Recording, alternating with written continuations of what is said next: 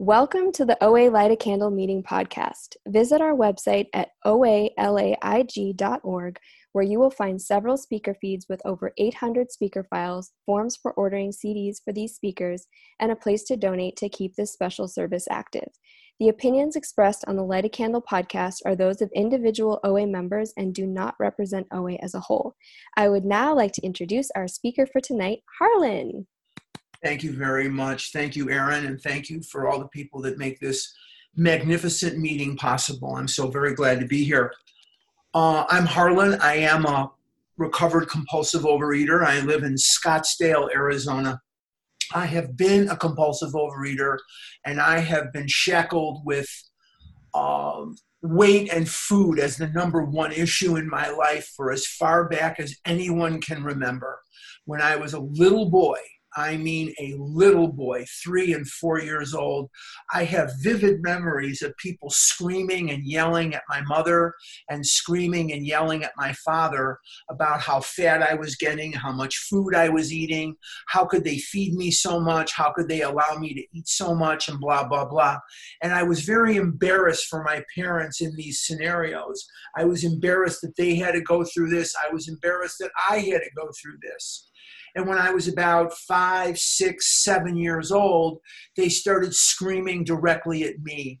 And they were well intentioned people. They were the parents of my friends. They were rabbis at the synagogue. They were teachers. They were adult, excuse me, adults from the neighborhood, what, whoever they were, they basically sent me the same message. And the message that they sent me was clear, concise, and consistent. And what was the message? The message is I am unacceptable the way I am.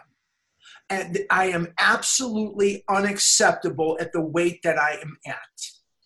And as long as I'm going to maintain this overweight situation, for as long as I maintain an overweight situation, I am going to continue to be unacceptable. Existentially, there was something wrong with you, with me. Existentially, there is something in error about you and your life. Somehow, some way, you are just not getting it that fat boys don't get girlfriends. Fat boys don't get good jobs. Fat boys don't get to be whatever it is, uh, airline pilots or whatever that is, or or first baseman for the Cubs or whatever, as you can tell, or maybe not. I'm born and raised in Chicago, Illinois. I'm born and raised there. And from a very early age on, I did everything I could to acquiesce to their demands even as a six year old, even as a seven year old, I would do the best I could with tears in my eyes to try to control the amount of cupcakes I was eating, to try to control the amount of ice cream I was eating, and I just couldn't do it. Once I ate one cookie, I was going to eat every cookie I could get my hands on. Once I ate anything like that, I went crazy for food. And I have a vivid memory of being nine years old and my mother screaming at the doctor in Yiddish and the doctor screaming at my mother in Yiddish. And when I was nine years old, I went on diet pills. I was on very heavy amphetamines at nine. And I have memories of the temples of my head just pounding and pounding and pounding and pounding. And you can't really listen to what people are saying to you. It's like people are talking to me and it sounds like Charlie Brown's teacher, you know, wonk, wonk, wonk, wonk, wonk, wonk. I, I, what they're saying really isn't getting through. And I get accused of this now, but I would like say the same thing like 200 times. And I'm, I'm in my brain saying to myself, stop, stop. You've already said this a bunch of times. And I just couldn't stop myself. And you sleep about 15 minutes, 20 minutes a month, but you don't eat. I mean, those pills kill your appetite when they wear off and you come down from those pills if you're me and you sort of crash is the only way I can really describe it. It's sort of like a roller coaster. You're way up on the hill and you come down and it's very kind of scary. But once you hit that bottom and all of a sudden you're going much more slowly, it's like a, a crash. And you start eating, you can eat Illinois and most of Wisconsin. And from the very moment that I was born, what happened to me is probably not very different than what happened to you. I started noticing that in my state of not eating, I felt very alienated and very distant from the people around me. I felt very scared of the world that I was born into. I felt frightened. I felt different from. I kept trying to cheat off everyone else's paper to see what it was I was supposed to be saying, what it was I was supposed to be doing, what it was I was supposed to be wearing or thinking that would make you like me and stop the pain of this alienation. And when I couldn't do that, my brain locked in on the sense of ease and comfort that came instantly by eating a peanut butter and jelly sandwich. There was something about that peanut butter and jelly sandwich. That sandwich did something for me, not to me, for me, that nothing else that was of this world seemed to be able to do.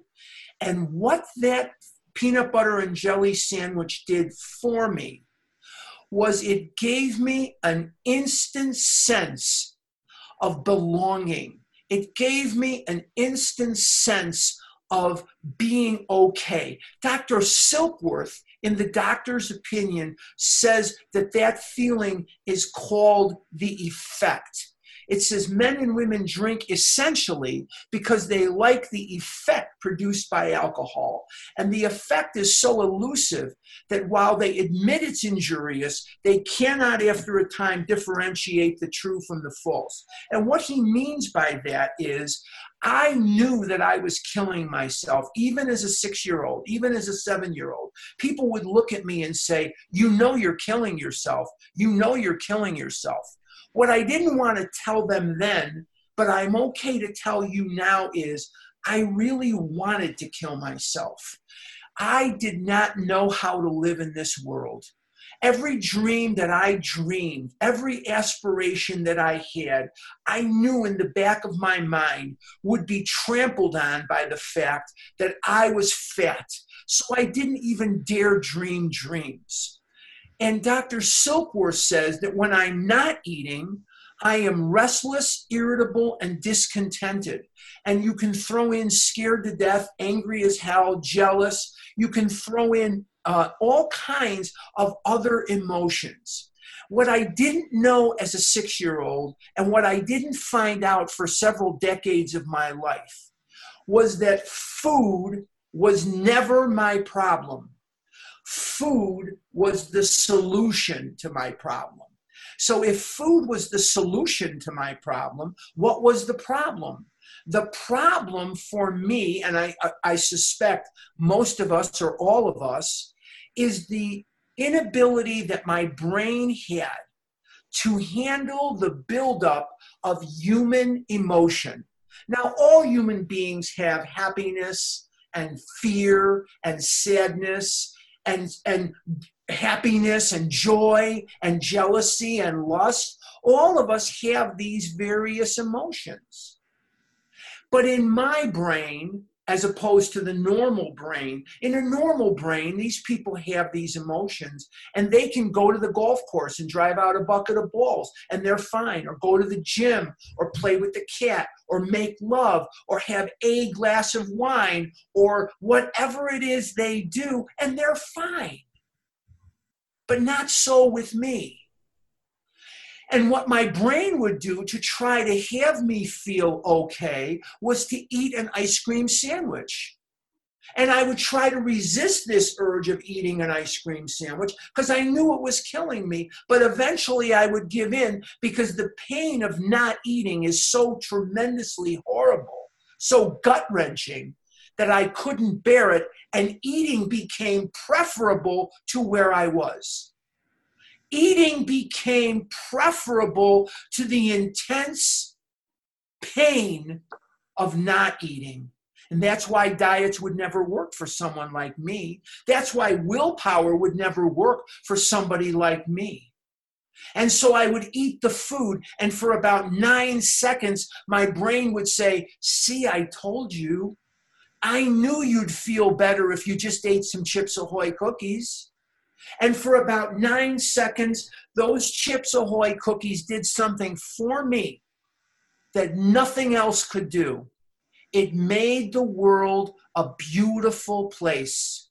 I wanted to sing Kumbaya, and I wanted to buy the world a Coke, and I wanted to hold hands at the campfire and i wanted to i wanted to dance in the moonlight because everything and everyone was okay for about 9 seconds and then about 10 seconds in sorry the horror the shame and the pall of remorse was upon me about what I had been doing.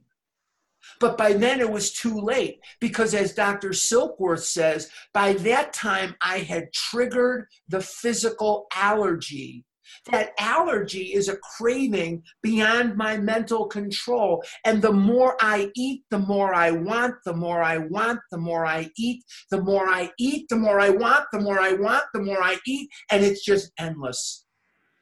And there was no end in sight to the voracious energy with which I pursued more food and more food and more food. And this went on endlessly.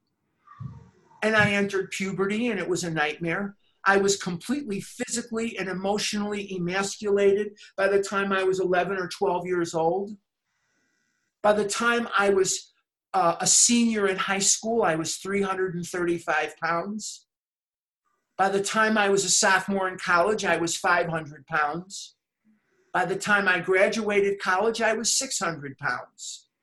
By the time enough time went past, I was breaking furniture. I was not wearing underwear. I was I had towels shoved between layers of flab to keep the skin from rubbing together. I wrote bad checks to anyone dumb enough to take them. I lied when the truth would have served me better. I broke furniture. I broke my friend's waterbed. I broke car interiors. I split my pants. People would laugh at me in public. I was an object of ridicule. Children would laugh at me in public and they would be cheerleaded on by their adults. On more than one occasion, people would come up to me in restaurants and take food off my plate and give it to the busboy and say, he doesn't need this, he's as big as a house. And I didn't even know them. People would come up to me and slap my stomach and say, when's the baby hippo due? People would come up to me in public that I didn't even know and say things to me like, You're enormous. What's wrong with you? What do you eat? Why do you eat so much? and I had to pretend that it didn't bother me. And so life became an object of terror. It became an existence of terror for a crime that I did not know when I committed it. I did not know what I did, but I knew that there was something out there that was trying to punish me. And my desire to die overwhelmed my desire to live. Eventually, eventually on February the 2nd, 1979, after my dad died, my mom had died two years previous. Two wonderful, marvelous friends pushed their way past the filth of my house. I lived in filth. I was I was not filth, but I lived in filth. I lived in squalor. I lived in an apartment that was not inhabitable by human beings there were all kinds of filthy pizza boxes and spoiled food and wrappers and all kinds of junk in my house. I lived in one pair of pants, size 80. I couldn't button my seven extra large shirt. Every shirt I had had food stains and cigarette burns up and down the front of it. My food habit in the 1970s, not my cocaine habit, not my hooker habit, not my heroin habit. My food habit in the 1970s was 100 to $150 a day. My income was nowhere near that amount. And on February 2nd, 1979, two friends pushed their way past everything and took me forcibly, I owed a lot of money, uh, forcibly to a meeting of Overeaters Anonymous in Skokie, Illinois. And I went to the meeting and I had to keep going to the meeting. I was 30 years younger than anybody in that room and three, 400 pounds fatter than any two of them put together. And the group of people that I saw that night in February of 1979 didn't look very different from the group that's on my computer screen tonight. And I knew that I had a problem with food, but wondered why you were there. I didn't, it didn't occur to me that people that have this don't all get to be five, six, seven hundred pounds. And I found out later that everybody goes through their own hell to get here. So maybe you never weighed five, six, seven hundred pounds. Maybe you never were close to that. Maybe you're bulimic. Maybe you're anorexic. Maybe you're a laxative abuser. Maybe you're an exercise bulimic. Maybe you get your effect by restricting the amount of food you eat and you get high from not eating. Now, I can't relate to that, but I can embrace you. So all of us have different behaviors and a different hell that brings us here. And nobody comes in here on a roll. Nobody comes in here because things went well for them, do they? And I came in in 1979. And by 1981 82, something very weird happened. Not only did I lose some weight, but I stopped smoking. Now, you don't normally come to OA to stop smoking, but that's what happened to me. I stopped smoking haven't smoked in 40 years. And then I graduated. And I had a beautiful graduation ceremony. Maybe some of you have had the same graduation ceremony. They said, Welcome to McDonald's. Can I take your order, please? And that was a beautiful graduation ceremony that I had. And I stayed out a little while and then I came back and I came out and I came back. Only this time you guys snuck some stuff into my big book that I had never seen before. And the first thing that caught my eye that you guys had snuck into my big book was on page 58, and it said, If you want what we have and you're willing to go to any length to get it, then you're ready to take certain steps if you want what we have. And I questioned, I was questioned by someone who was very wise and very wonderful. He said to me, What is it we seem to have here in OA that you want? And I said, Well, you're not overeating. And he said, There's people at McDonald's right now. There's people at Dunkin' Donuts right now that are not eating. They're not overeating. He said to me, What we have here in Overeaters Anonymous hopefully we do, are people who are not compulsively overeating and who are compulsive overeaters, but they're not compulsively overeating and they're doing it happily. That's a terribly constructed sentence. Let me revisit that. He said, we have compulsive overeaters here who are not eating compulsively and they are happy in their release. In other words, they're not white knuckling it. And I see so much of that in meetings today. I see so many people dieting with group support. They're just kind of going to meetings and they're dieting and they're calling in their food and they're talking about their food and they're making their three outreach calls a day and going to three meetings a week, but they're not really having a spiritual awakening as the result of the steps so that they're not getting that neutrality that's promised in the big book. They're just kind of hanging by the chandeliers, stark, raving abstinent. And I see a lot of that in OA today. And the other thing he pointed out to me was on page Oh, oh, on page 58, he, it says, if you want what we have and you're willing to go to any length to get it. And what does that mean? That means I'm going to have to do work. And the work that I'm going to have to do is not going to just be coming to meetings. I'm going to have to work the steps and I'm going to have to live in 10, 11, and 12 every day for the rest of my life. Because as we talked about before, the buildup of emotions was the problem, food was the solution to the problem. But it begs the question what if I could find a way to live where my mind does not lock in on the sense of ease and comfort that comes at once by eating the food? What if I could find a way to live where I already feel better? And the process of bringing that power into the equation is simply called recovery. And that's what this is all about, Charlie Brown. This is about substituting the effect of the food for the effect of the spiritual awakening that comes about as the result of the steps with none of the devastating, death defying side effects. And that's what this is really all about.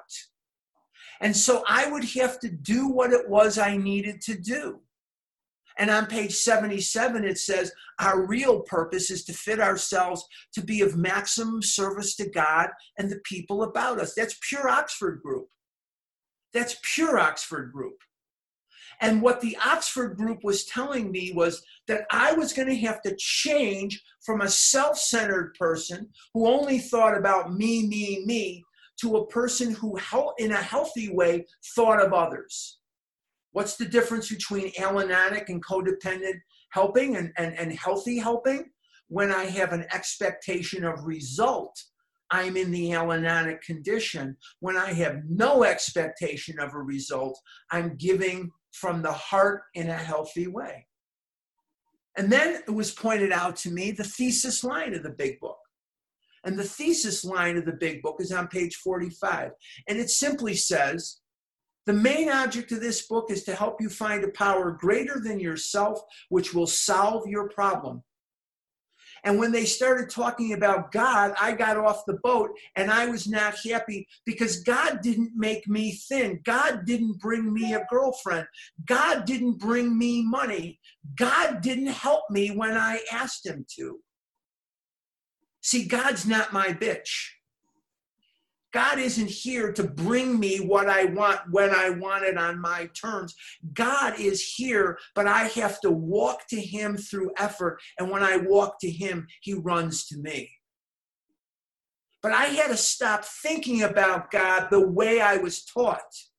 And what I was taught from life, and I don't know how I learned this, is there are fortunate people and unfortunate people, and I'm one of the unfortunate people. Because if I was truly fortunate, I'd be thin. And so these other lucky people, these rich people, these people with trust funds and these people with big families and they're very seem very lucky and they're together outsides never matched up to my quivering broken scared to death insides and i found out that i was going to have to spend as much time on step 2 as i ever did on step 1 and I see so much of that in OA today that goes by the wayside. We talk about red light foods and yellow light foods and green light and purple light and blue light, and we talk about all that stuff. But we don't talk about our concept of a higher power enough. We don't talk about that. And I walked around with a concept of a higher power that I would not want to meet in a dark alley. God had let me down. God embarrassed me. God let me be the object of ridicule. But I had to change my perception of that higher power if I had any chance at all of recovery. So I had to work on step two with the same energy I worked on step one. And in my many years in recovery, I see people all the time struggling, and where they're struggling more is in two and 10, two and 10. Those are the steps that are the most underutilized, are two and 10. There's a lot of people dieting with group support, don't even know how to do a 10 step, and they've been in here years. And they don't have a mechanism with which to negate the effect of the, of the emotions. Lack of power was my dilemma and so this 10th step unleashed that power through the action of step 10, 11, and 12. And then I noticed something else. I noticed on page XX of the foreword to the second edition, it says on page XX of the foreword to the second edition that of 100 people that came into AA, 50 of them got sober at once. Of the remaining 50, 25 got sober. And of the remaining 25, they showed improvement. That's 75% recovery. Now, I have done big book retreats and big book conventions as far east as Jerusalem, Israel, as far west as San Diego, California, as far north as Anchorage, Alaska, and as far south as, I don't know, Arizona or, or whatever, San Diego, I guess, I don't know. And it's been my privilege and my honor to travel the world in service of OA. We can't, I've been everywhere. We can't talk about 75% recovery. We can't talk about 5% recovery. We're lucky if we're recovering at 2 3%, and that's generous. What's the difference? Because we keep getting away from the blue book. Now, maybe some of you recover and you don't use the blue book. God bless you. That's great. For, for people like me, that's what I need. Maybe you don't. Maybe you maybe there's people don't like this book, whatever that is. If it works for you, that's fine. But I'm telling my story, and for my story, I got to adhere to the blue book called Alcoholics Anonymous. And that's the only way that I know to recover. And the further adherence I have to the book, the stronger my recovery. And the more I dilute it, the more I get away from it, the weaker my recovery gets. Now, it's fun to tell you that I've lost over 500 pounds. That's fun. That's great. And it's fun to tell you that um, I'm alive and I'm my cardiologist considers me a miracle. He says, the mathematical chances that you'd still be alive are about zero. And that's a lot of fun to tell you. But what I want to talk about, because we're getting close to that time where I'm going to be done here, I'm going to be done in about 14 minutes, maybe less, is that this adventure is the greatest adventure that anybody could have ever written. There were decades of my life where I begged God for a sudden death. I didn't want to live. I didn't know how to live. I didn't fit into my desk at school. I didn't fit into my clothes. I didn't fit into the world that I was born into. I went on my first date with a girl when I was 35 years of age. I wouldn't wish the loneliness and the asexual existence on my worst enemy. The only time anyone touched me that wasn't adversarial was every other month when I went to get a haircut. I wouldn't wish that on the worst of you. I wouldn't wish being an object of ridicule on any of you. I wouldn't wish it. In the book, it says, The mind and body are marvelous mechanisms, for mine endured this two more years. Mine endured it a lot more than two more years.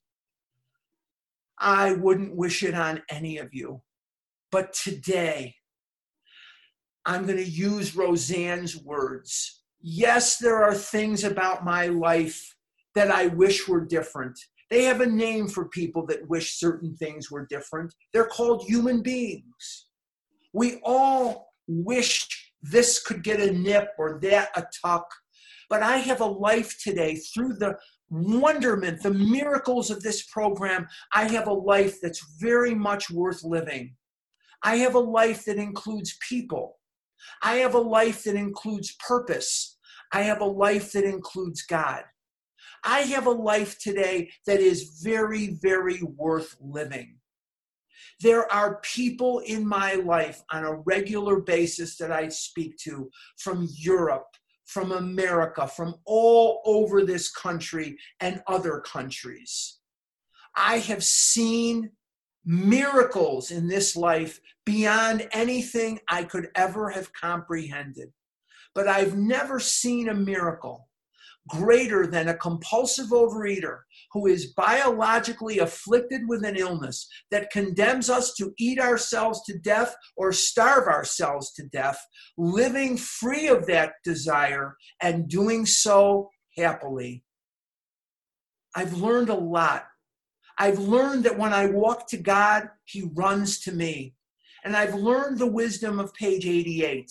And on page 88 is a profound sentence. It says simply, It works. It really does. And I have found that this program does work. What I have also found is that many of us don't work it, and that's okay. That's not my business. As long as I work it, that's the only thing I can possibly control. And I learned along the way that abstinence is not the most important thing in my life without exception. I hear this in meetings all the time. Abstinence is the most important thing in my life without exception. False. Abstinence is a requirement.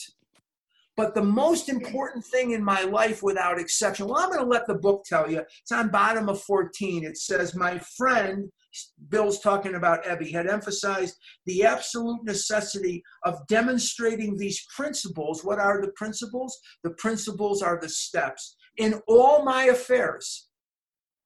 Particularly was an imperative to work with others as he had worked with me. Faith without works was dead, he said, and how appallingly true for the alcoholic. For if an alcoholic failed to perfect and enlarge his spiritual life through work and self sacrifice for others, he could not survive the certain trials and low spots ahead. If he did not work, he would surely drink again. If he drank, he would surely die. Then faith would be dead indeed. With us, it is just like that. So, what that's telling me is I must work with other people. I must put myself out there. Now, there are three characteristics to this disease other than the allergy and the twist of the mind and the mental blank spot. And the three characteristics are described in chapter three of the book. And in chapter three, more about alcoholism, most of the information comes from a book that was written in 1931 that became one of the books Bill used to frame the big book. And it's called The Common Sense of Drinking by Richard Peabody. So vital was this book to the framing of the big book that Bill Wilson's copy of The Common Sense of Drinking is in the AA archives as we sit here tonight. And what did that book say? It said that the disease is permanent, the disease is progressive, and the disease is fatal. Permanent, progressive, fatal. That is what the disease is. So every day of my life, what I've learned is I have to do a little bit more than I did yesterday with no expectation of return. And the more of an expectation that I have of a return, the less effective my efforts are at thwarting off the disease.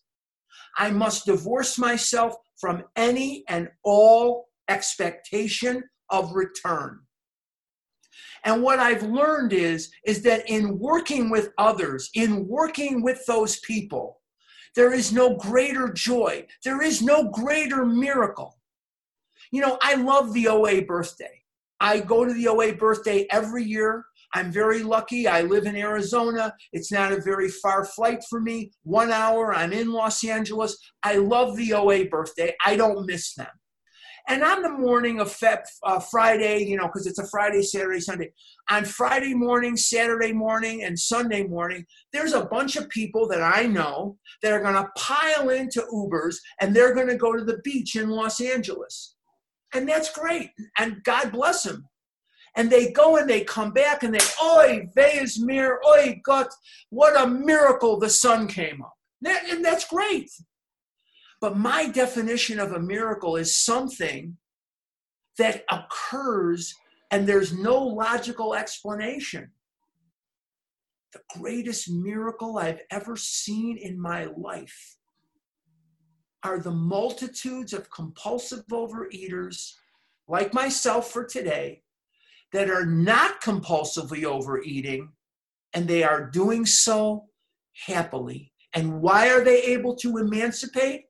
because of the miracles contained in these steps that worked as if your hair's on fire, worked like there's like your life depends upon it, I will become free of that desire to compulsively overeat because the emotions will not be allowed to build to that toxic level.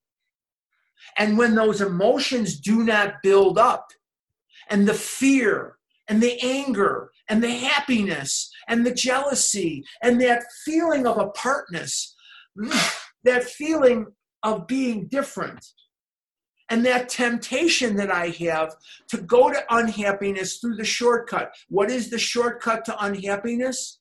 It's through the town of comparison. And when I compare, I will always be unhappy because my quivering, broken insides will never match your together outsides. And through the working of these steps, the desire to compulsively overeat is simply not present. If that's where you are, God bless you. If it's not where you are, join us as we trudge this road of happy destiny. There are sponsors out there, there are people out there, there's a book, there's a program. It works when we work it.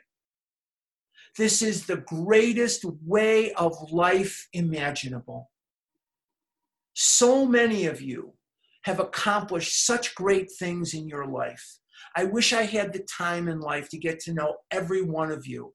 But the one thing we can't do if we're compulsive overeaters is control the amount we eat once we start or stay out of the food now that we want to. Because of a disease that we did not choose, because of a disease that we did not cause, we can't cure, and we can't control. Am I a compulsive overeater because of my mom and dad? No. Am I a compulsive overeater because I went on my first date at 35? No. I am because I am. What am I going to do about it now? And the realization the honest realization that I am a compulsive overeater has to be part of what I am and who I am every day. And so now what I've learned is my ability to accept what Dr. Silkworth says in his opinion will mark the urgency with which I will work the rest of the steps. If I've accepted what Dr. Silkworth tells me in the doctor's opinion, then there is no hesitation anymore. There is no there is no wavering anymore. I'm going to attack the steps because that's my only way out. I don't have any other way out. I have been blessed by this curse. I wanted to die so badly. And God whispered on the one ember of my heart that remained unburned out and it burst into flames, and my desire to live overwhelmed my desire to die. Now, we're all going to die. That's inevitable. But it's what we do. Most of the adults that I knew as a child were Holocaust survivors. Most of the adults that I knew as a child had numbers on their left arm on the outside. Most of them spoke in thick foreign accents but united with each other, they would say to me as they grabbed my face and said, Shana Punham, lose weight. Would they would grab my face and they would say to me, live until you die. Live until you die. I'm going to maximize every day of my life when I work this program I'm going to maximize my usefulness to God and my usefulness to others when I work this program. It is the greatest way of life imaginable. I cannot imagine anything greater than this. My life has purpose. My life includes people. My life includes God. And in the final analysis, I made amends to myself. You know, we talk about not making amends to yourself in step eight and nine. I make amends to myself by being of service. And for the first time and only time in my life, I grew to like myself by doing self esteemable actions in this program. And now I have a good relationship with me. What a blessing that is. What a blessing it is to look in the mirror and not want to retch at what I see. What a blessing it is to be able to walk among people and know that I'm not an object of ridicule. I hope sincerely that God will cross our path soon. I know that this program works. I hope that you will trudge it with us, and I will pass with that. Thank you so much for having me tonight.